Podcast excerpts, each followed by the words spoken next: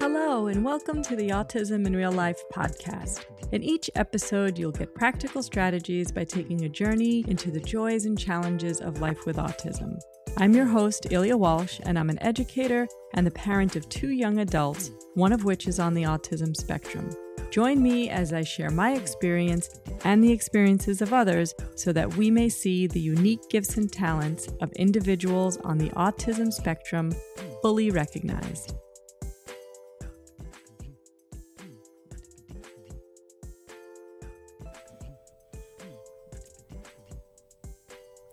Hello, everyone, and welcome. This is Ilia with the Spectrum Strategy Group. And I wanted to take a moment to talk about, um, you know, sort of this new curriculum that I'm seeing uh, that's going to be popping up over the next, um, you know, several weeks. And I think many people have already started with this. And, and what I'm actually referring to is uh, this transition back to full time in person teaching.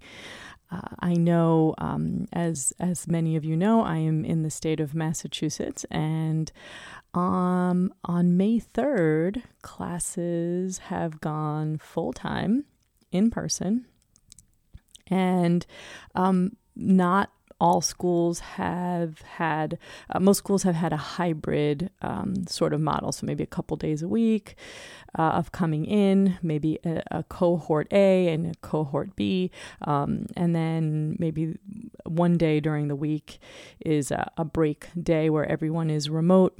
Uh, and and there uh, for those students who need additional special education needs, many are go have have already been full time, um, or maybe more hours uh, during the week than um, the general education population. So, um, but the push here right now is to have everyone in person full time. And I know there are many schools across the country, and in fact, all over the world, who uh, who have already been part of this process. And uh, I was talking to some educators. I'm teaching a, um, a couple of grad programs right now, and you know, their concern was that they were going back full time. And um, this sort of sparked my interest. And they were talking about what that was going to look like uh, and how all of the lesson plans um, have been designed for you know online instruction or this hybrid model. And now we're going to go back to a, a, regular and i put that in air quotes um, a regular sort of classroom style. And, um, you know, again, I was thinking about, well, maybe there needs to be some sort of curriculum around this transition back. And and and what would that look like? What does that transition back look like? And um, you know we can't just say oh business as usual. Let's just you know pick up the kids as usual on the bus or drop them off and um, you know pick up where we left off. Uh, i think there are many students who eh, who will need uh, a new set of routines implemented, and I think this sort of feels to me a little bit like the first day of school all over again. um, so you know, it's it's creating new routines, and um, when a student comes into the classroom, what are the expectations, and what what does that look like, and and if you were having a hybrid model where you were coming in a couple days a week, that maybe you just carry that through uh, throughout the week, but it's still different to be doing it every day than only two days a week, for example. Um, I think we could even take a step back from there where, you know, we have, um, again, that transition from online instruction to in person instruction. So maybe we've built a bit of rapport with students, I, I would hope, being online for this long. Uh, but then it's sort of like the day to day interaction. And maybe it's really building uh, a closer rapport with students. Uh, um, than uh, before. Um, maybe it's getting for some students who maybe it, this was their first year in, you know, maybe it's kindergarten or first grade, um, or maybe we're talking about a new middle school or a new high school. So we're just kind of new to the building and new to the teachers and the structure. And the beginning of the year has started in this hybrid model, and now we're moving it to a full, uh, full on. What does that look like, and how will students, you know, really get to know that routine?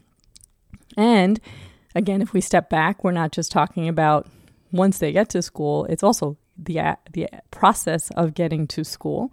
So, right, instead of getting up and getting dressed and all the the routine that maybe is only a couple days a week, now it's every day. Getting on the bus, what does that look like every day? Um, so, you know, I, I really feel for students. I feel for parents. I feel for educators. Um, it's sort of like rewriting and restarting, sort of, you know, uh, late late in the school year. Um, but perhaps starting at this point, we can kind of create some sort of um, you know routine and an expectation of what the fall could look like. And so I can kind of see this starting um, in the spring.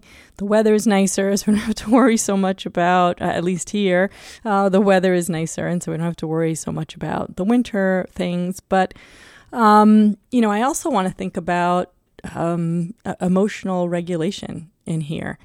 And what does that look like day to day? I mean, we might have some separation anxiety coming in. Uh, again, if, if maybe rapport is a little off because we've been in this hybrid model, or maybe lesson planning is now going to look different, or lesson instruction is going to look different. So students, um, especially those on spectrum, might see that there there's a disruption to the old routine, and now we have new routines being implemented. So it's something to carefully look le- look at.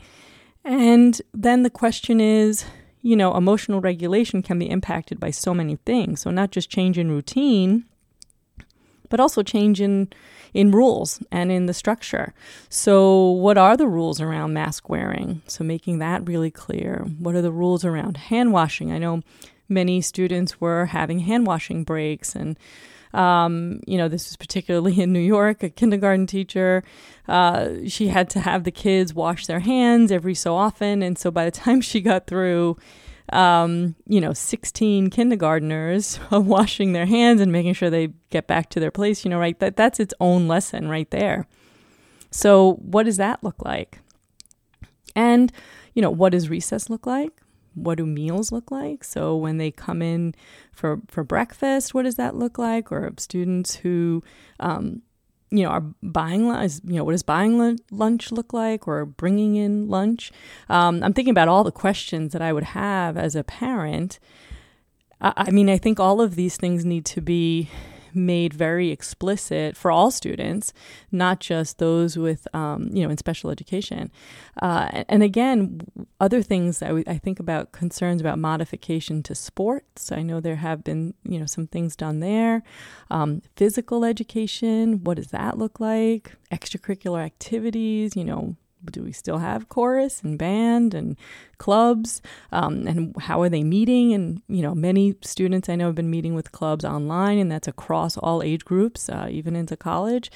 But does that change now? And what does that look like? Um, and again, other you know special uh, classes during the day. So whether that's music or art or you know other areas, um, how are they impacted as well? I think about um, you know the the toll that that could be taking on educators and families.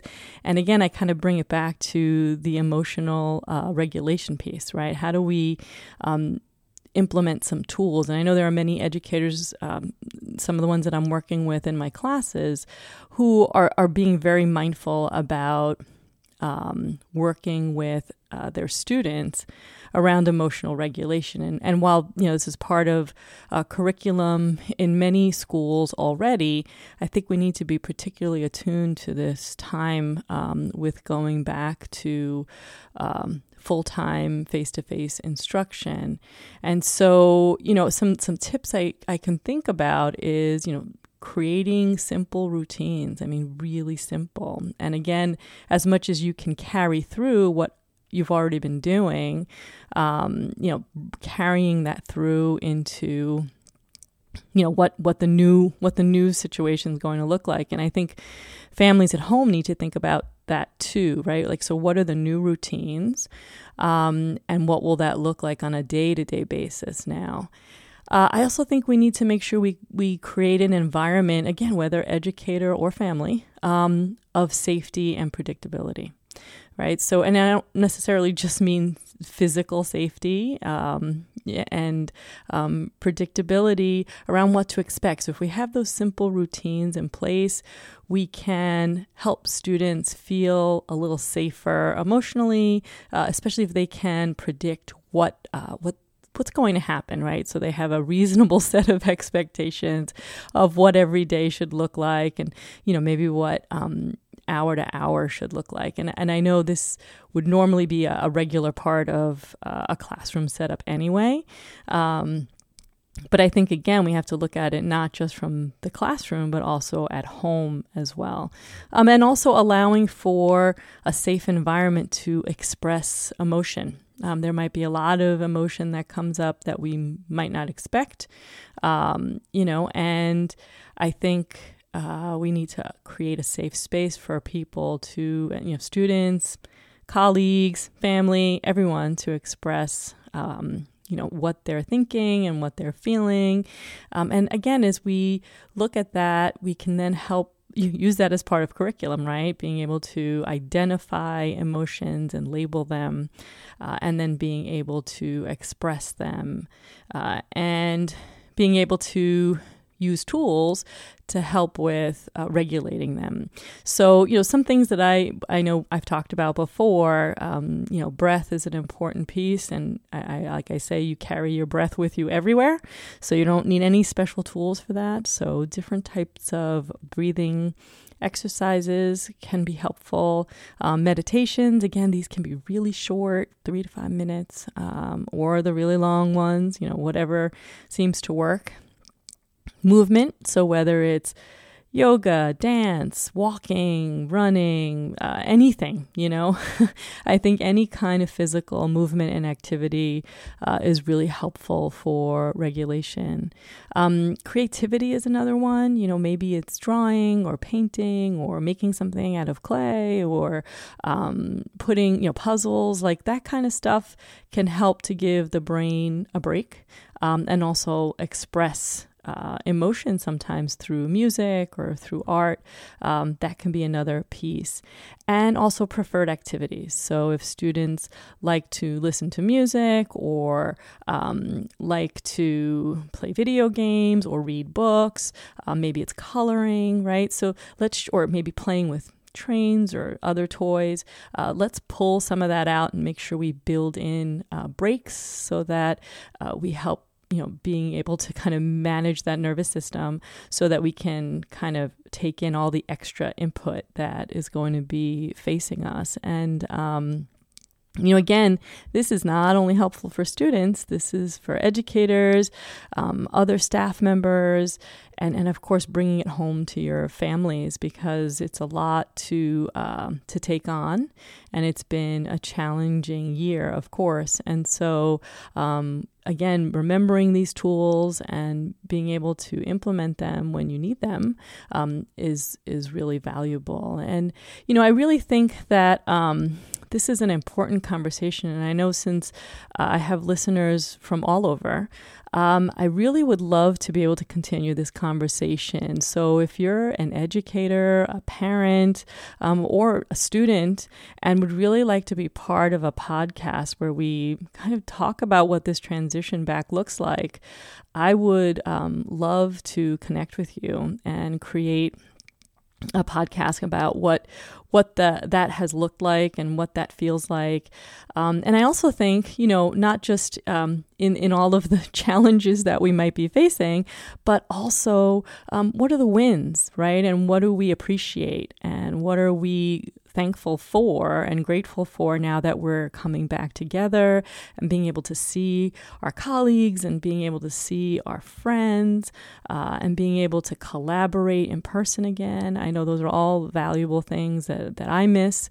Um, so, again, let's also look at the joys and the wins in um, us coming back together. So if you're interested in having that conversation with me, please email me at Ilia, that's I L I A, at the spectrumstrategygroup.com, or you can message me on LinkedIn or Twitter or uh, Facebook or Instagram. So please uh, reach out to me on one of those platforms. You can find me under the Spectrum Strategy Group or just uh, type in Ilia Walsh and um, hopefully we can connect. I'd really love to hear what everyone's experiences are.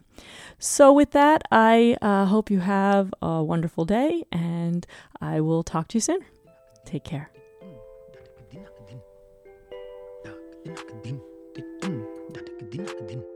Thanks for listening to Autism in Real Life. This is Ilia Walsh, and if you like the show, please hit subscribe so you can get notified each time a new episode is released. I also offer training, consultations, and parent coaching and would love to help you in any way that I can. You can check out my offerings at thespectrumstrategy.com, and when you join my email list, you can get a code to receive a discount off of an online class or a coaching session.